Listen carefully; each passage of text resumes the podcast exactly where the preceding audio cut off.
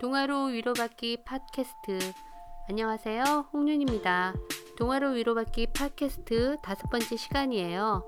어제가 크리스마스였는데 재밌게 보내셨어요? 종교일인 크리스마스를 뭐 꼭 특별하게 보낼 이유는 없지만 이벤트를 하기엔 좋은 날인 것 같습니다. 해를 넘기기 전에 가족이나 친구, 연인 등과 평소보다 약간 풍요로운 모임을 갖는 건 생활에 활기를 불어넣어 주죠. 저는 뮤지컬 영화 숲속으로를 보았고요. 와인과 케이크가 있는 저녁 식사를 준비하여 가족과 즐거운 시간을 보냈어요. 소박하지만 섭섭하지는 않은 시간이었습니다. 오늘 소개할 동화는 루이스의 사자와 마녀와 옷장입니다. 겨울 딱 요맘때 읽으면 책 속 배경과 상황이 눈에 그려질 듯 생생해서 더 재밌는 책이죠. 사자와 마녀와 옷장은 나니아 연대기 7권 중 두 번째 책이에요. 하지만 루이스는 이 책을 가장 먼저 썼다고 합니다. 옷장 안에 들어가 놀아본 적이 있으세요? 많은 어린아이들이 옷장 안에 들어가 숨거나 놀기를 좋아하죠. 저도 아주 많은 시간을 옷장 안에서 놀다 잠들기도 했었어요. 루이스도 그런 어린 시절을 보냈고 어른이 된 후에 아이들에게 그 추억을 이야기하자 한 아이가 물었다고 해요. 옷장 안에 뭐가 있는데요?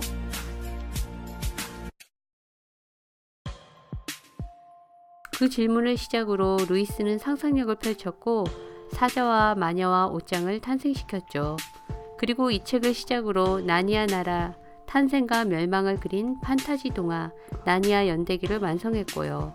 옷장을 통해 다른 세계로 간다는 상상만으로도 가슴이 두근거리지 않으세요? 그 세계에서 두려움을 이기고 하얀 마녀와 싸우는 모험을 해야 한다면요. 자, 그럼 지금부터 루시를 따라 옷장 속으로 들어가 봐요. 1. 옷장 안으로 들어간 루시. 옛날에 피터, 수잔, 에드먼드, 루시라는 네 아이가 있었다. 이 이야기는 그 아이들이 전쟁 때 공습을 피해 런던 밖으로 피난가 있는 동안에 벌어진 일이다. 아이들은 시골 구석에 사는 늙은 교수집에 보내졌다. 교수집은 가장 가까운 기차역에서도 16km나 떨어져 있었고 또 가장 가까운 우체국에서도 3km쯤 떨어져 있었다. 교수는 아내도 없이 아주 커다란 집에서 맥크리드 부인이라는 가정부와 세 하인과 함께 살고 있었다. 교수는 텁수룩한 흰 머리카락이 머리뿐 아니라 얼굴까지 뒤덮다시피 한 아주 늙은 할아버지였는데 아이들은 그 할아버지를 보자마자 좋아하게 되었다. 그렇지만 아이들을 맞던 첫날 밤에 개팍스런 표정으로 현관에 서 있는 교수를 보고 막내인 루시는 조금 무서워했고 셋째인 에드먼드는 웃음이 터지려는 걸 억지로 참느라 계속 코를 푸는 척했다. 첫날 밤 아이들은 교수에게 안녕히 주무시라는 인사를 하고 위층에 올라가자마자 여자아이들의 방에 모여 이야기를 나누었다. 피터가 말했다. 우린 진짜 운이 좋았어. 일이 술술 풀릴 거야. 그 할아버지는 우리 맘대로 하게 놔둘 것 같아. 수잔이 말했다. 좋은 할아버지 같아. 에드먼드가 말했다.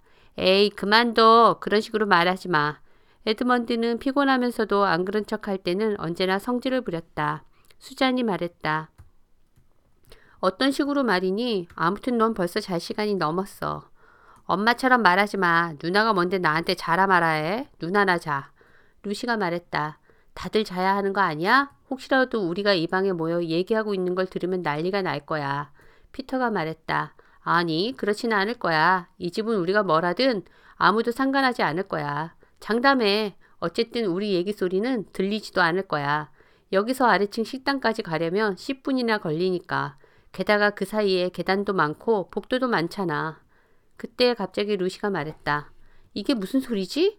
루시는 지금껏 이렇게 큰 집은 처음이었다. 더군다나 쭉 늘어선 빈 방과 많은 기다란 복도를 생각하니 슬며시 겁이 나기도 했다. 에드먼드가 말했다. 바보야, 저건 그냥 새소리야. 피터가 말했다. 올빼미 소리야. 이곳은 새들이 살기에 아주 좋은 곳일 거야. 이제 자러 가야겠어. 우리 내일 사사시 탐험을 해보자. 이런 곳이라면 뭐라도 발견할 수 있을 거야. 오는 길에 그 산들 봤지? 숲은? 독수리가 있을지도 몰라. 수사슴도. 어쩜 매도 있을걸? 루시가 말했다. 오소리도. 에드먼드도 말했다. 여우도. 수잔도 거들었다. 토끼도. 그러나 다음날 아침이 되자 비가 쏟아졌다. 억수같이 퍼부어대는 비 때문에 창밖을 내다보아도 산이나 숲, 정원을 흘러가는 물줄기조차 보이지 않았다. 에드먼드가 말했다. 어휴, 비가 올 줄 알았다니까. 아이들은 방금 교수와 함께 아침 식사를 끝내고 교수가 마련해준 위층 방에 모여 있었다. 그 방은 길쭉하고 천장이 나지막했으며 양쪽 벽에 밖이 내다보이는 창문이 두 개씩 있었다. 수잔이 말했다. 에드먼드 그만 투덜대. 한 시간쯤 지나면 날씨가 갤 거야. 그동안 신나게 놀자. 라디오도 있고 책도 많으니까. 피터가 말했다. 난 빼줘. 난 집안을 탐험할 거야. 그 말에 너도 나도 좋다고 따라 나섰다. 이렇게 해서 아이들의 모험은 시작되었다. 이 집은 가도 가도 끝이 없을 것 같았고 어디나 생각지도 못한 장소들로 가득했다. 처음 얼마 동안은 문을 열자 모두가 예상한 대로 빈 방이 나타났다. 그러나 아이들은 곧 그림들로 꽉 찬 아주 길쭉한 방에 이르러 갑옷 한 벌을 발견했다. 그 다음에는 온통 초록색으로 칠해진 방이 있었는데 방 한 구석에 하프가 놓여 있었다. 그리고 계단 3개를 내려갔다가 다시 계단 5개를 올라가니 2층의 작은 홀과 발코니로 나가는 문이 보였고 서로 통해 있는 방들이 쭉 이어져 있었으며 방마다 책이 빽빽히 꽂혀 있었다. 대부분 아주 오래된 책들이었고 어떤 것은 교회의 성경책보다 더 컸다. 그러다가 커다란 옷장 하나만 덩그러니 놓여 있는 방이 불쑥 나타났다. 옷장 문에는 거울이 달려 있었다. 그 방에는 창턱에 붙어 있는 죽은 파리를 빼면 아무것도 없었다. 피터가 말했다. 아무것도 없다.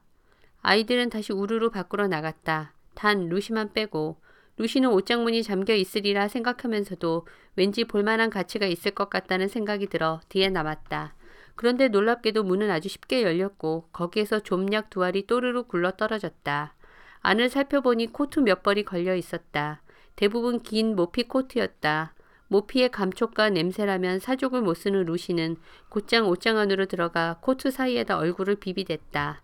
루시는 옷장 안에 들어가서 문을 닫는 것은 멍청한 짓이라는 걸 알고 있었기 때문에 옷장 문은 그냥 열어두었다. 안쪽으로 좀 더 들어가 보니 코트가 쭉 걸린 첫째 줄 뒤에 두 번째 줄이 있었다. 거기에는 무척 컴컴해서 루시는 옷장 뒷벽에 얼굴을 부딪히지 않으려고 팔을 앞으로 쭉 뻗었다. 한 걸음 두 걸음 내디디며 손가락 끝이 옷장 뒷벽에 닿겠지 싶었는데 뜻밖에도 나무 벽은 손에 닿지 않았다. 루시는 이 옷장은 엄청 큰가 봐 하고 생각하면서 들어갈 자리를 마련하려고 부드러운 코트 자락을 옆으로 밀며 안으로 쭉쭉 들어갔다. 그때 발밑에서 뭔가가 뽀드득 소리를 냈다. 루시는 좀약인가 하고는 이내 허리를 굽혀 발 아래를 만져보았다. 그런데 딱딱하고 매끄러운 옷장나무 바닥이 아니라 부드러우면서도 아주 차갑고 푸석푸석한 것이 만져졌다. 정말 이상한데? 루시는 혼잣말을 하면서 한두 걸음 더 나아갔다. 다음 순간 루시는 부드러운 털이 아니라 딱딱하고 거칠고 따끔거리기까지 하는 어떤 것이 얼굴과 손을 스치고 있는 걸 알아차렸다. 루시는 놀라서 소리쳤다. 아니 꼭 나무까지 갔잖아. 순간 루시는 앞에 불빛이 어른거리는 것을 보았다. 옷장 뒷벽이 있어야 할 자리에서 한두 발자국도 아닌 멀찍이 떨어진 곳에서 불빛이 보였던 것이다. 뭔가 차갑고 부드러운 것이 루시 위로 떨어지고 있었다. 잠시 후 루시는 자신이 깜깜한 밤중에 눈을 밟은 채 숲 한가운데 서 있다는 걸 깨달았다. 하늘에서는 눈송이가 내리고 있었다. 루시는 속으로 생각했다. 여차하면 언제든지 돌아갈 수 있는데 뭐. 그러고는 뽀드득 뽀드득 눈을 밟으며 불빛 쪽을 향해 숲을 헤치고 나아갔다. 10분쯤 지나 그곳에 다다르니 가로등이 하나 서 있었다. 루시는 멈춰서서 가로등을 바라보며 숲 한가운데 웬 가로등일까? 이젠 또 어떻게 할까 곰곰이 생각했다. 그런데 그때 루시 쪽으로 타닥타닥 다가오는 발소리가 들렸다. 곧이어 괴상망측한 사람이 나무들 사이에서 가로등 불빛 아래로 걸어 나왔다.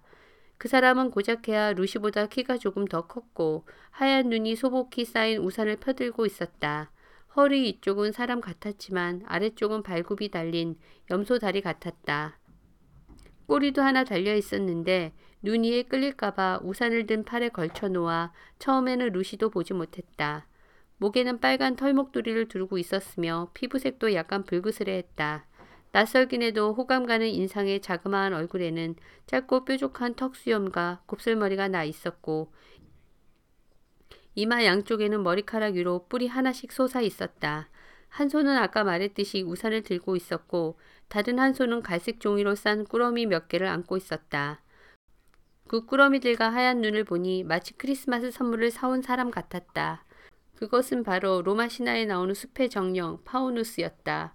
파우누스는 루시를 보자 놀란 나머지 꾸러미들을 와르르 떨어뜨리며 소리쳤다. 세상에. 이 루시가 옷장에서 찾아낸 것. 루시가 인사를 했다. 안녕하세요. 하지만 파우누스는 꾸러미들을 줍느라 정신이 없어서 처음에는 대꾸조차 하지 않았다.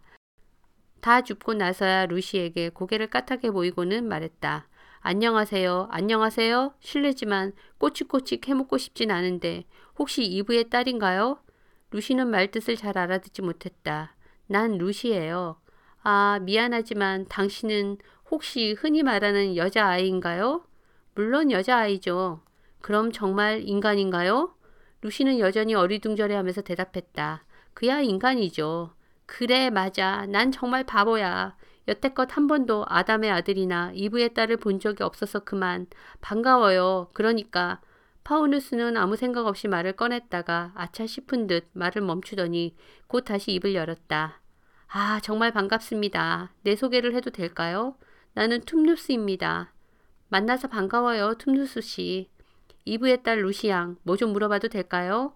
어떻게 나니아에 왔죠? 나니아요? 그게 뭔데요? 여기가 나니아입니다. 지금 우리가 있는 곳이죠. 저 가로등이 있는 곳에서부터 동쪽 바다의 거대한 케어 페러벨 섬까지가 모두 나니아 땅이죠. 그런데 당신은 서쪽 깊은 숲에서 왔나요? 난, 난 빈방의 옷장을 통해 들어왔어요. 툼누스 씨는 다소 우울한 목소리로 말했다. 아, 어렸을 때의 지리 공부를 좀 더 열심히 했더라면 그 이상한 나라들도 훤히 알 수 있을 텐데 이젠 너무 늦었어. 루시가 킥킥거리며 말했다. 그건 나라가 아니에요. 그냥 저 뒤에 있을 뿐이죠. 나도 뭐가 뭔지 모르겠지만 거긴 지금 여름이에요. 그런데 나니아는 겨울이죠. 아주 오랫동안 겨울이었어요. 이렇게 눈 속에서 얘기하다간 둘 다 감기에 걸리겠어요.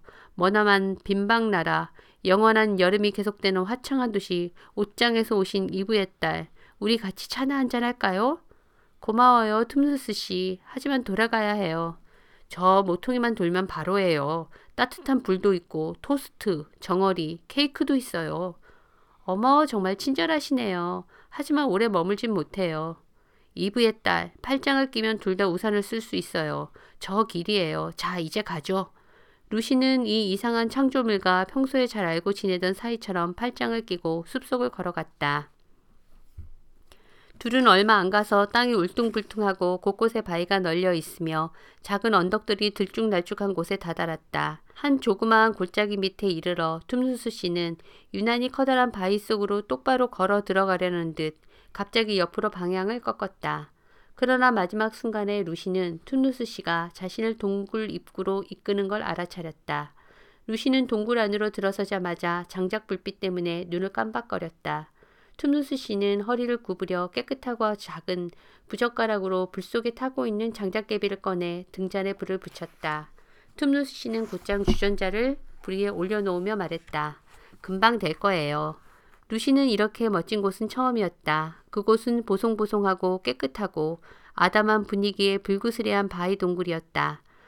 바닥에 양탄자가 깔려 있고 작은 의자 두 개에 식탁과 천장이 하나씩 있었다.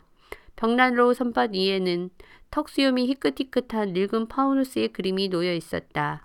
한쪽 구석에는 틀림없이 툼누스 씨의 침실로 이어질 것 같은 문이 있고 한쪽 벽에는 책이 빽빽히 꽂힌 책장이 있었다. 루시는 툰누스 씨가 차를 준비하는 동안 책 구경을 했다. 실레노스의 삶과 문학, 요종들과 그들의 풍습, 인간, 수도사와 사냥터지기들, 인간은 신화 속의 존재인가, 와 같은 제목의 책들이 있었다. 파우누스가 말했다. 다 됐어요, 이브의 딸. 차 맛은 기가 막혔다. 알맞게 익은 달걀 반숙이 하나씩 놓였고 정어리와 버터를 바른 토스트, 꿀을 바른 토스트와 설탕을 살짝 끼얹은 케이크가 차례로 나왔다. 루시가 실컷 먹고 나자 파우누스가 이야기를 시작했다. 파우누스는 숲속 생활에 관한 신비로운 이야기들을 잘 알고 있었다. 한밤중에 춤잔치, 물의 요정, 나이아스들과 나무의 요정, 드리아스들이 어떻게 밖으로 나와 파우누스들과 함께 춤을 추는지 말해 주었다. 또 잡은 사람의 소원을 들어준다는 우윳빛의 수사슴을 쫓는 긴 사냥 파티 얘기, 땅속에 동굴이며 깊은 광산에서 성미급한 빨간 난쟁이들과 함께 보물 찾기도 하고 잔치를 벌인 이야기도 들려주었다. 숲이 초록으로 물드는 여름이면 늙은 실레노스가 살찐 당나귀를 타고 그들을 찾아오곤 했고 가끔씩은 바쿠스도 직접 왔다고 했다. 그러면 시내에는 물 대신 포도주가 흐르고 온 숲이 몇 주일 내내 흥청망청 축제를 즐겼다고 한다. 그러면서 툼누스 씨는 우울하게 덧붙였다. 지금은 언제나 겨울밖에 없지만요. 툼누스 씨는 기운을 내려고 찬장에 놓인 상자에서 희한하게 생긴 작은 플루트를 꺼내 불기 시작했다. 그 플루트는 지푸라기로 만든 듯했다. 플루트 가락을 듣고 있자니 루시는 울고 웃고 춤추고 자고 싶은 마음이 한꺼번에 들었다. 루시가 퍼뜩 정신을 차렸을 때는 벌써 몇 시간이나 흐른 뒤였다. 루시가 말했다. 툼누스 씨 정말 미안한데요. 가락이 마음에 들긴 하지만 집에 가봐야 해요. 몇 분만 있을 작정이었거든요. 파우누스는 플루트를 내려놓으면서 몹시 슬픈 듯 고개를 저었다. 하지만 이젠 소용없어요. 루시는 겁에 질려 벌떡 일어났다. 소용없다뇨. 무슨 소리예요? 당장 집으로 돌아가야 해요. 다들 내게 무슨 일이 생겼나 걱정한단 말이에요. 잠시 후에 루시는 다시 물었다. 툼누스 씨, 도대체 무슨 일이죠? 파우누스의 갈색 눈에 눈물이 그렁그렁 해지더니 뺨을 타고 흘러내리기 시작했던 것이다. 눈물은 금세 코를 타고 줄줄 흘러내렸다. 파우누스는 마침내 두 손으로 얼굴을 감싼 채 동굴이 떠나갈 듯 울어댔다. 루시는 몹시 가슴이 아팠다. 툼누스 씨, 툼누스 씨, 울지 마세요. 그만 울어요. 무슨 일이죠? 어디 아파요? 자, 툼누스 씨, 뭐가 잘못됐는지 말해주세요. 그러나 파우누스는 가슴이 미어지는 듯 계속 흐느꼈다. 루시가 다가가서 두 팔로 안아주고 손수건을 건넬 때까지도 울음을 그치지 않았다. 툼누스 씨는 손수건을 받아들고 계속 눈물을 훔쳐냈다. 손수건이 눈물에 다 젖어버려 더 이상 쓸 수 없게 되면 그때마다 양손으로 비틀어 짰다. 그 바람에 루시가 서 있는 곳은 곧 물기로 축축해졌다. 루시는 툰누스 씨를 붙잡고 흔들며 귀에 대고 고함쳤다. 툰누스 씨, 뚝! 뚝 그쳐요. 다 큰 파우누스가 울다니 부끄러운 줄 아세요. 도대체 뭐 때문에 우는 거예요? 툼누스 씨는 여전히 흐느끼며 말했다. 으흐흐, 나는 나쁜 파우누스라서 울고 있는 거예요. 전혀 나쁜 파우누스 같지 않은데요. 내가 보기에는 아주 좋은 파우누스 같아요. 지금까지 만난 파우누스 중에서 가장 좋은 분이요. 흐흐, 내 속을 안다면 그런 말을 하지 않을 거예요. 아니에요. 나는 나쁜 파우누스예요. 세상에 나보다 더 나쁜 파우누스는 없을 거예요. 도대체 무슨 짓을 했는데요? 우리 아버지라면 저기 벽난로 선반이 그림 속에 있는 인물이 우리 아버지인데 절대로 이런 짓은 하지 않을 거예요. 이런 짓이라뇨? 내가 한 짓 말이에요. 하얀 마녀 밑에서 일하는 거요. 그게 내 일이에요. 하얀 마녀가 내 주인이죠. 하얀 마녀? 그게 누군데요? 아니, 몰라요? 온 나니아를 한 손에 쥐고 흔드는 여자 말이에요. 바로 그 여자가 이렇게 겨울만 계속되게 만들었어요. 크리스마스도 없는 영원한 겨울을 말이에요. 세상에 생각 좀 해봐요. 끔찍해라. 그런데 그 여자가 당신한테 무슨 일을 시키죠? 툼누스 씨는 깊은 신음소리를 내며 말했다. 가장 나쁜 짓이죠. 나는 마녀의 하수인이에요. 날 봐요, 이브의 딸. 내가 숲속에서 만난 가엾고 순진한 어린애를 나한테 아무 해코지도 하지 않은 그 아이를 친구인 척하고 집에 초대해서 내 동굴로 데려와 잠들도록 꼬인 뒤에 하얀 마녀한테 넘겨주는 짓을 한다면 믿겠어요? 아니요. 당신은 절대 그런 짓을 할 뿐이 아니에요. 하지만 이미 그렇게 했는걸요. 글쎄요. 루시는 다소 천천히 말을 이어나갔다. 툼누스 씨에게 솔직하게 말하고 싶었지만 너무 모질게 들리지 않았으면 싶어서였다. 음, 그건 아주 나쁜 짓이죠. 하지만 이렇게 후회하고 있으니 다시는 그러지 않을 거라고 믿어요. 오, 이브의 딸, 이해하지 못하는군요. 그건 전에 했던 일이 아니에요. 바로 지금 이 순간에 하고 있단 말이에요. 루시는 얼굴이 하얗게 질려 소리쳤다. 그게 무슨 뜻이죠? 당신이 바로 그 아이예요. 나는 하얀 마녀한테 명령을 받았어. 만일 아담의 아들이나 이브의 딸을 숲에서 보면 붙잡아서 자기한테 넘기라는 거예요. 당신은 내가 처음 만난 인간이었어요. 나는 친구인 척 하면서 당신에게 차를 대접하겠다고 했지요. 그러고는 아까부터 당신이 잠들기만 기다렸어요. 당신이 잠들면 마녀한테 보고하려고요. 아, 하지만 안 그럴 거죠? 톰누스 씨, 그렇죠? 네? 진짜, 진짜 그러면 안 돼요. 톰누스 씨는 다시 울음을 터뜨렸다. 그래도 마녀한테 잡히고 말 거예요. 그럼 내 꼬리랑 뿔은 싹둑 잘려버릴 테고 턱수염도 모조리 뽑히겠죠. 그리고 마녀는 마법의 지팡이로 내 아름다운 발굽을 후려칠 거고요. 형편없는 말발구처럼 보기 싫고 딱딱해지게 말이에요. 마녀가 정말로 화가 나면 날 돌로 만들어 버릴 거예요. 그럼 난 마녀의 무시무시한 집에서 파우누스 석상이 되어 있겠지요. 페러벨 석에 있는 왕자 네 개가 다 찰 때까지 말이에요. 하지만 언제 그런 날이 올지 혹은 영원히 오지 않을지도 모르죠. 루시가 애원하다시피 말했다. 정말 미안해요, 툼누시 씨. 하지만 날 집에 보내주세요. 물론 그래야죠. 네, 꼭 그렇게 하겠어요. 이제야 뭘 좀 알 것 같아요. 당신을 만나기 전에는 인간이 어떤 건지 전혀 몰랐어요. 이젠 당신을 알았으니 절대 마녀에게 넘겨줄 수 없어요. 자, 지금 당장 여길 떠나야 해요. 내가 가로등까지 데려다 줄게요. 거기서부터는 혼자 빈방 옷장으로 돌아갈 수 있죠? 자신 있어요. 되도록 빨리 가야 해요. 숲속 곳곳에 마녀의 연탄꾼들이 득실거리거든요. 나무들 중에서도 마녀편이 있을 정도니까요. 둘은 자리에서 일어나 식탁 위에 찻잔들을 그대로 놔둔 채 떠났다. 툼루시 씨는 또다시 우산을 펴들고 루시에게 팔짱을 끼게 하고는 눈 속으로 나왔다. 돌아가는 길은 파우누스의 동굴로 왔던 길과는 딴판이었다. 둘은 한마디도 없이 최대한 빠른 걸음으로 움직였고 툼누스 씨는 계속 컴컴한 곳으로만 갔다. 루시는 다시 가루등이 있는 곳까지 와서야 겨우 마음을 놓았다. 툼누스 씨가 말했다. 이브의 딸, 여기서부터는 길을 알겠죠? 루시는 나무들 사이를 열심히 바라보았다. 멀리 대낮같이 밝은 빛이 어렴풋이 보였다. 네, 옷장문이 보여요. 그럼 어서 집으로 돌아가세요. 그리고 저, 내 내가 하려던 짓을 용서해 줄 수 있겠어요? 루시는 툼누스 씨의 손을 잡으며 진심으로 말했다. 그럼요, 당연하죠. 그리고 나 때문에 끔찍한 공경에 빠지지 않았으면 좋겠어요. 안녕, 이브의 딸. 그런데 저, 내가 그 손수건을 간직해도 될까요? 대담하다요. 루시는 멀리 보이는 빛 쪽으로 있는 힘을 다해 내달렸다. 어느새 거칠게 스치는 나뭇가지 대신 모피 코트의 부드러운 감촉이 와 닿더니 발밑에는 뽀드득거리는 눈 대신 나무 판자가 삐걱거렸다.